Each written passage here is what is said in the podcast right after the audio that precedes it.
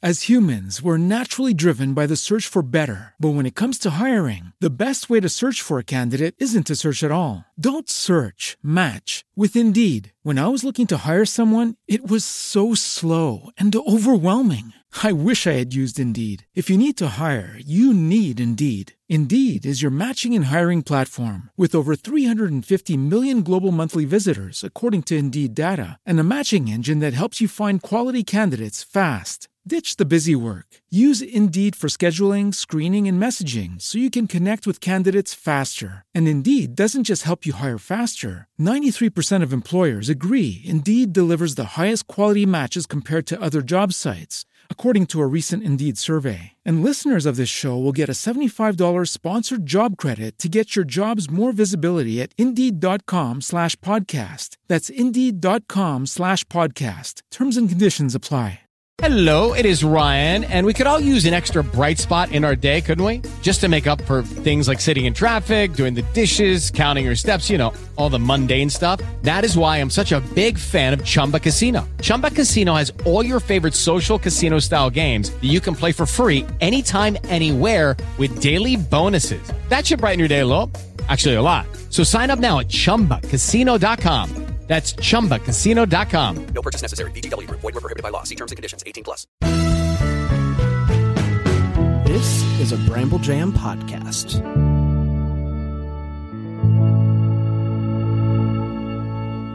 It's 1983 and Dolly is in flux. Why? There's a lot of rumors swirling around, and you know what they say about rumors shut up and stop spreading them. My name is Justin Kirkland, and this is my year with Dolly.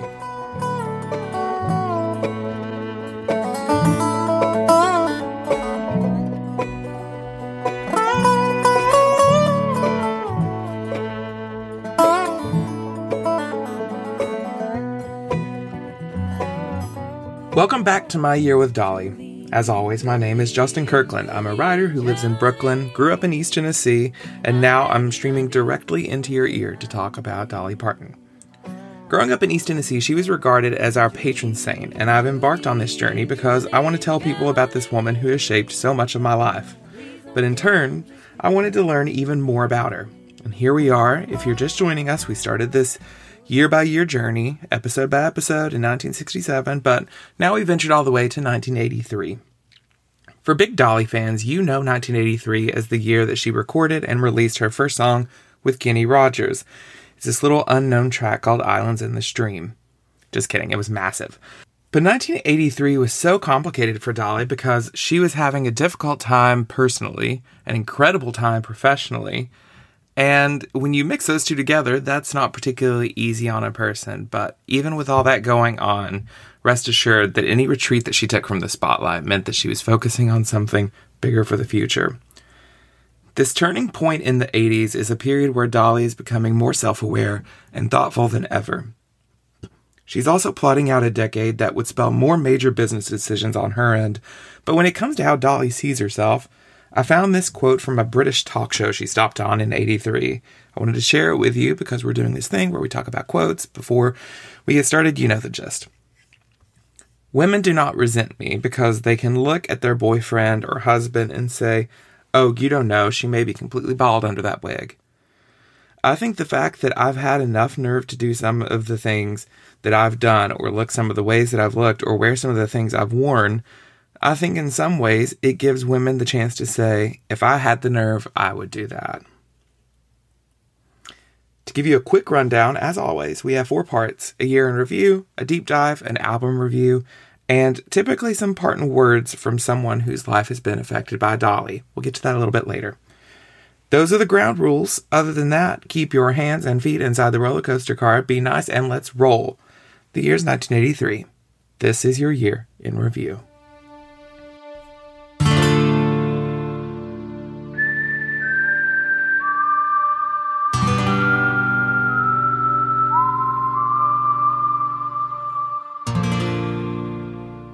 There isn't actually a ton that's happening in 1983 for Dolly. After last episode, that's probably not too much of a surprise. At this point, Dolly is starting to scale back a bit after starring in two major motion pictures in back to back years. And the truth of the matter is that our girl was exhausted. and she was going through this deeply personal time where she had a storied history of not taking great care of herself. She didn't want to reveal that to the public, so the public had a lot of questions about what was going on. She only had one album in 1983 called Burlap and Satin, and from it she only released one single called Potential New Boyfriend, and the song is sexy as hell. It also came out on my birthday, but seven years before I was born, so I like to believe that Dolly anticipated something before it ever happened. Either way, it was a strange time for Dolly because, as fun as the song is and as flashy as the album looks, it sounds nothing like Dolly. It's actually not really that great of an album at all. There's this feeling that this woman releasing music in 1983 had taken a strange detour from the track she's on, and it just it has like all these bells and um, I almost said bells and wizards, which is not um, the phrase at all. So I don't really know what I was saying. Bells and whistles, that's it. It's um I don't know, it just it doesn't sound like her. It's 80s infused. It's it's really weird and it's not even close to the pop music that people were scratching their head about when she released songs like Here You Come Again. Her sound had taken this more electric weird tone that I don't think anybody was really anticipating. She had little moments that felt authentically Dolly, like there's this one song called Appalachian Memories, but so much of her early 80s work felt like what happens when Dolly Glitz meets 80s glitz, and that's a lot of glitz to take in. All glitz considered, even in a down year for Dolly, she released one of the biggest songs of her entire career Islands in the Stream with Kenny Rogers. The song was a massive success on the country and pop charts and is frequently referred to as one of the best duets of all time.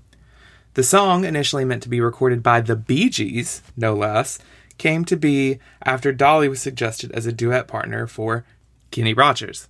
The rest is history.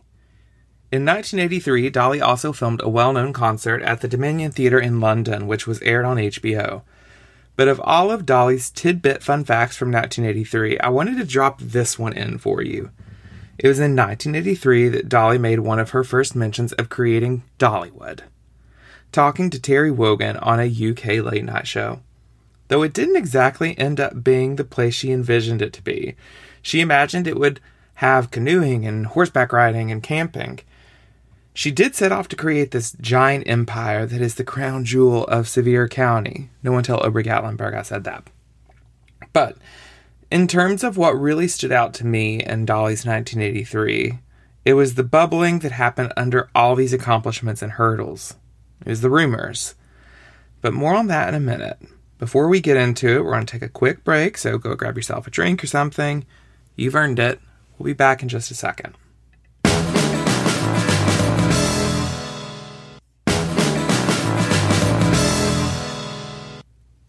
Initially, I wanted to do the focus of this episode on Kenny Rogers and Dolly, particularly Islands in the Stream. And trust, you can't do an episode about 1983 without talking about Kenny and Dolly. But if you saw a few weeks back with Kenny Rogers passing, there's a mini episode where we dedicated a few minutes to the story of how the two of them met.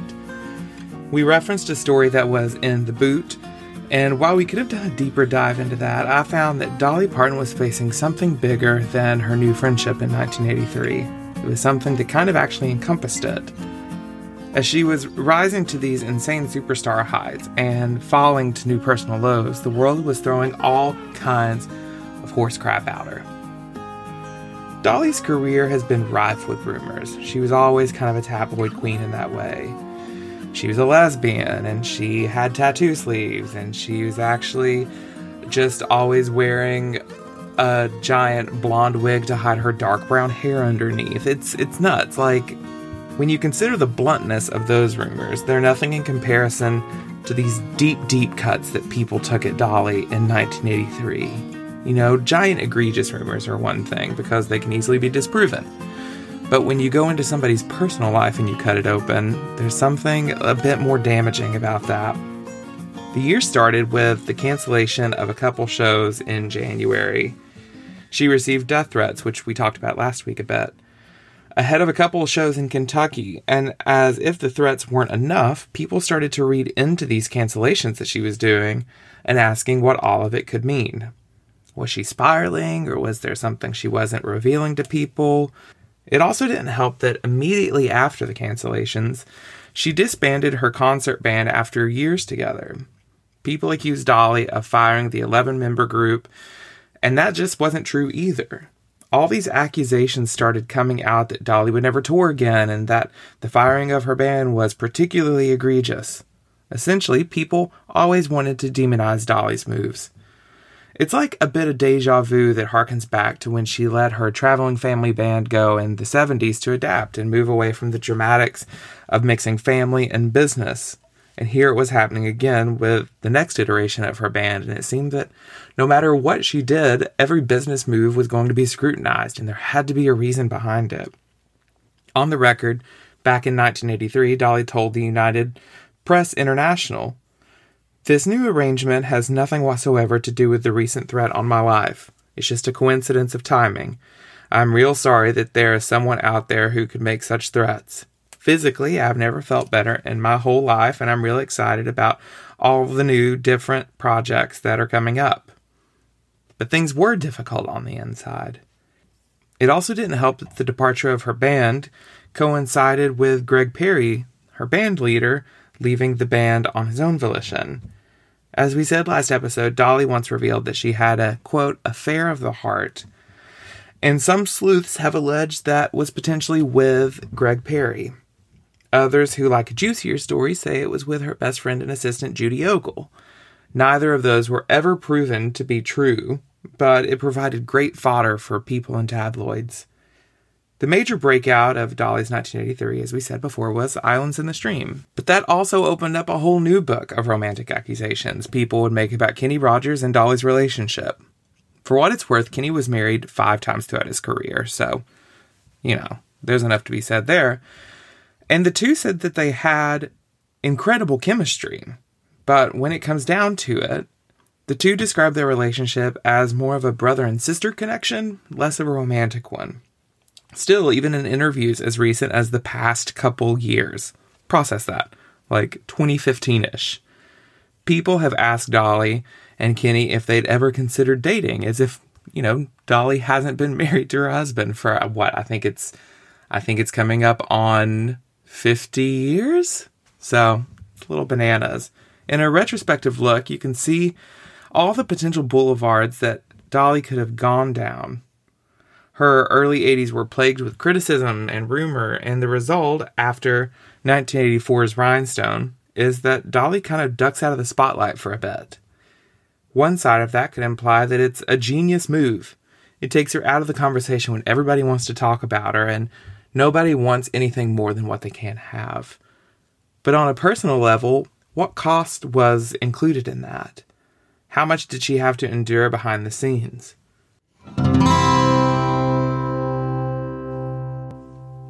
For this week's album review, it's all about the album, All I Can Do. I'm not even sure how to start with this album because it's such a strange surprise to me. I try not to look at reviews until I've listened to the album because I don't like being skewed one way or the other.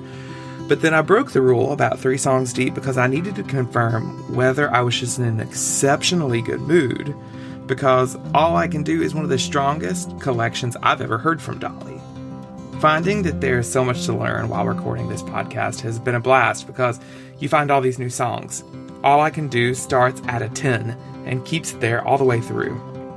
Dolly's delicate vocals are strangely more powerful than ever before, and she's backed by a whole crew of backup singers and harmonica. The beat is fast, the percussion is heavy, and there's even a strange twinge of hillbilly rock that's kind of nestled in there. All I Can Do is probably the most recognizable song off the album, and it's probably the one that lends itself closest to a pop crossover hit. But I had this moment where I got to the album's fourth song called I'm a Drifter, and I thought, okay, this is where it's got to calm down. And I couldn't have been more wrong. If there's a single song you have to listen to from the album, it's this one because it's just the absolute best of Dolly Parton.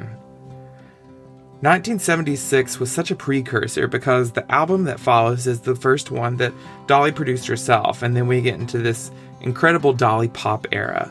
A lot of people talk about that album called New Harvest First Gathering. We'll talk about it next week. But I actually think that the first album that really kicked off Dolly's superstardom, in retrospect, is probably all I can do. I'd put money on that. For this week's Parting Words, I contacted a friend and Dolly fiend, Matt Polidoro, who works on The Daily Show. We met when I moved to Brooklyn, but one of the interesting things that I wanted his perspective on is that he really didn't get into Dolly until her bluegrass years. So I wanted to hear his perspective because he went from zero to 100, and now I routinely get schooled by him on all kinds of information that I didn't know about because Matt is just one of those deep cut people. So I wanted to have him on to talk about the couple times that he met Dolly and what his favorite song is. Okay, Matt, thank you so much for um, joining us and telling your story. Why don't you introduce yourself a little bit and then I want to hear the story that you have for us. My name is Matt Polidoro. I live in Brooklyn. Uh, I know just I know you through Brooklyn. Um, I I work at the Daily Show. I'm a segment producer there, and yeah, that's what I do. You've kind of low key schooled me a couple of times on Dolly information because I thought before I met you that I knew just about everything, and then you regularly just kind of give me tidbits I had no idea about. I'm not trying to school anyone. I'm just trying to share the knowledge, I guess, or you know. I'm not a know-it-all. I don't. I don't purport to be a Dolly uh, know-it-all. So I learn myself. So. So I got to hear about this um, story that you teased me with, but I don't exactly know what the story is. Well, the story I always tell is I was fortunate enough to meet Dolly Parton a couple of times uh, through work. As I mentioned, I work at the Daily Show, and Dolly was a guest a couple of times. Um, the first time was 2005. She was on to promote her Those Were the Days album, which is her covers album of 60 songs. I met her, I got my picture with her. I was so nervous. I was I was 24, I was dumb. I cropped my hair recently. It was just growing back in. I was wearing like a like a crappy outfit from Urban Outfitter, like an old, old pair of jeans and t-shirt. I did not look cute. So I have this picture with Dolly Parton which is amazing, but I don't love the way I look. Uh, it wasn't my best or my cutest. So I she came back on the show in 2012. Uh, that was to promote the Joyful Noise movie, which I expect a full deep dive episode on 2012's Joyful Noise, Justin. I look forward to that. Um, she came on to promote Joyful Noise, and I thought this is my chance to redo that photo and make sure I'm wearing a better outfit, make sure my my hair is all did nice. Um, so I uh, this is you know 2012, so I I had just gotten an iPhone, but I still had like a digital camera, which was better, would have given a better quality photo. So I don't use it that often, but I made sure the night before, I made sure that the battery was charged. That morning, before I went to work, I checked the battery, all charged up, good to go. Threw the camera in my bag went to work. At the end of the day, the, we taped the show at the end of the day, and that's when the, the guests arrives around like 5:30, um, 5:36, whatever. I got a call from our, you know, my our talent producer, my colleague. She said, you know, Dolly's here. She's in her green room. Come on down, and when Dolly's ready, she'll come out, and you know, you guys can do your photo again. So I grab my camera, go down to the green room, turn it on, and I find out that the battery is dead. What happened was I never turned it off in the morning when I checked. So my so my camera was dead. I'm a, I'm like moments away from from my like big photo redo and meeting Dolly again, and I have a dead camera. I figure like I, I, if I can charge it for a few minutes, I'll get enough juice for one photo. So I like quickly charge my battery, desperate to just get as much juice as I can in like the few minutes I have. So then I get the call that Dolly's ready. So I take the battery out. I you know I throw it back in my phone. I hand it to my uh, my colleague who was going to take our photo, and you know we sit we situate ourselves and you know my my my coworker has the camera and she counts down on three to take the photo. She goes one, two, on three. The camera shuts down. There still wasn't enough juice in the battery, so my camera just you know the the, the lens kind of it, it, it just goes back into the camera and it, it turns off. And I I just imagine this Oh my like God. yeah, it totally like shut power. You know, the, you know how when they used to like power down, like the the lens would go back in and it just and it shuts off. I nearly died. I it was just devastating to me, and everyone was who was there was like, oh, you know, there. I was so pissed, but then you know because time is of the essence, and I didn't even think to take my iPhone out because I had just gotten it. I didn't think my my uh, coworker knew how to use it, and also she is a BlackBerry girl, or she was. This is 2012. But you know, before we could, before I knew it, my my coworker was like, "I got it, I got it." She took her BlackBerry out, and and she took the photo with her BlackBerry. So I have a, I have a photo of me and Dolly. That's you know, it's a BlackBerry photo, so it's a little grainy. It's not high res, but I we looked better. I look better, but it's just it always disappointed me because I look at that photo and I remember how my good camera died and I had to use this shitty. Sorry, I had to use this crappy BlackBerry. But it took me a while to, to kind of appreciate what had happened. So this is the sorry. This is the that's the long setup. My story is every, everyone everyone um, kind of uh, admires Dolly. You know, they they praise Dolly's humor, and uh, I feel like a lot of us fans, like you and I, probably have heard. Hello, it is Ryan, and we could all use an extra bright spot in our day, couldn't we? Just to make up for things like sitting in traffic, doing the dishes, counting your steps, you know, all the mundane stuff. That is why I'm such a big fan of Chumba Casino. Chumba Casino has all your favorite social casino style games that you can play for free anytime, anywhere with daily bonuses. That should brighten your day a little.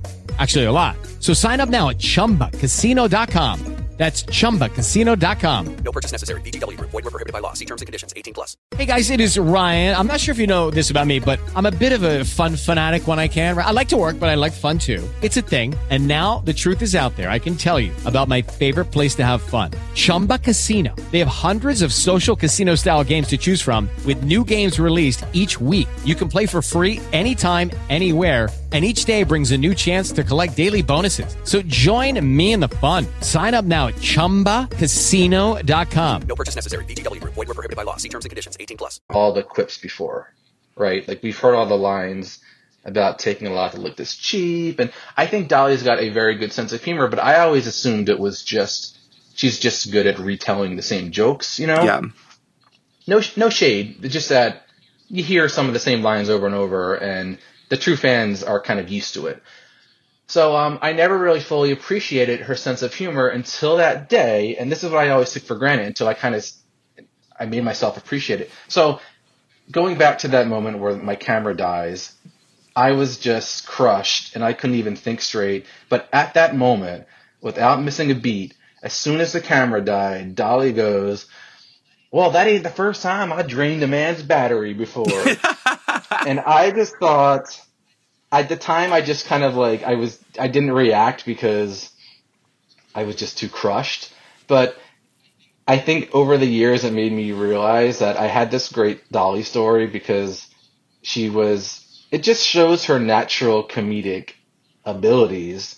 That's not some canned line that she uses over and over like some of her other ones, you know. She was that's just like her sense of humor shining through and I got to experience that and witness it.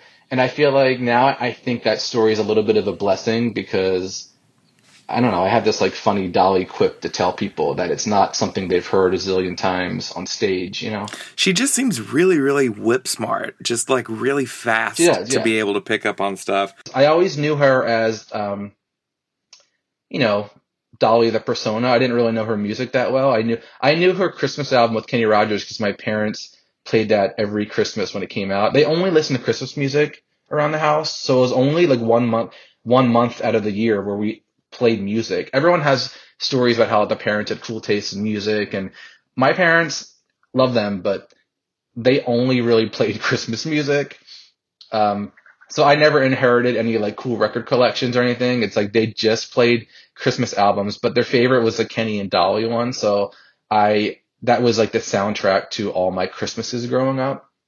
So I knew her from that and from like Steel Magnolias and I knew like the big hair, the big boobs. I kind of knew her as this like um, very uh, camp persona, but I just like I didn't really know the music and her career. Uh, it kind of wasn't until living in New York and I was, you know, out as a gay man and I would I would see other gay guys kind of uh, wearing Dolly shirts or kind of embracing her as this icon that I didn't realize that she re- was one. I didn't fully appreciate the uh, you know her status as a gay icon. So I kind of started delving into her music and that was when the bluegrass albums were coming out. So it really clicked when I saw that not only was she fun and camp um, uh, you know, and, and she had just like great look about her, but she also has beautiful music, and I think that's when it all clicked. Like she's the full package, you know. She can she's a beautiful songwriter and she's a clown, you know, with like with her her her look, her exaggerated looks and everything. So yeah, I was um you know, I haven't been I have not been a lifelong fan, but I was a instant instant fan around the time of those bluegrass albums. With that expanded knowledge base, what would you say is your favorite Dolly song?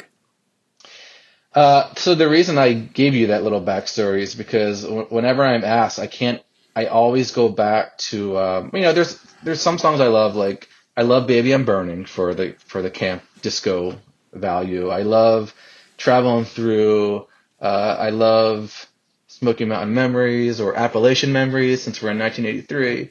Um, but I I always go back to The Grass is Blue. Yes.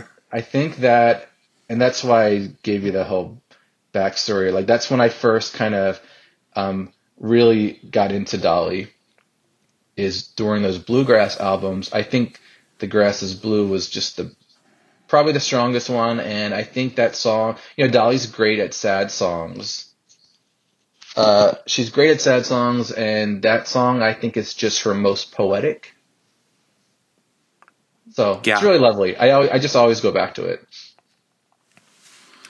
Well, Matt, thank you so much for Yeah. your story. Um, I'm sorry that you've ever had. I'm sorry that you've ever had your picture taken with a BlackBerry. I Um, know. I know. The first picture is so crystal clear. I just hate my hair and my outfit. Uh, the second picture is grainy. Look, I'm looking cute, but um, I have this great story now to go along with that picture. At least great for me. It's my little, it's my little Dolly nugget that I that I get to tell. And with that, we are at the end of 1983. I know that it's a dark period, but there is light of a clear blue morning in the horizon. A big thank you to Bramble Jam, the network that hosts this gigantic project about Dolly Parton. A shout out to the Petersons who allow us to use their beautiful music to open and end each show. And of course, the biggest thank you of all is to Dolly Parton. You guys know the gist. I say this every week. Without you, we'd have none of this to talk about. Please don't forget to go like, subscribe, review, share, take out money for a billboard. That would be great. Anything that you can do to um, spread the word about my year with Dolly. And meet us back here next week. We're talking about a bananas movie called Rhinestone, and I, I have some thoughts. From my Brooklyn mountain home to yours, I hope that you have a wonderful week.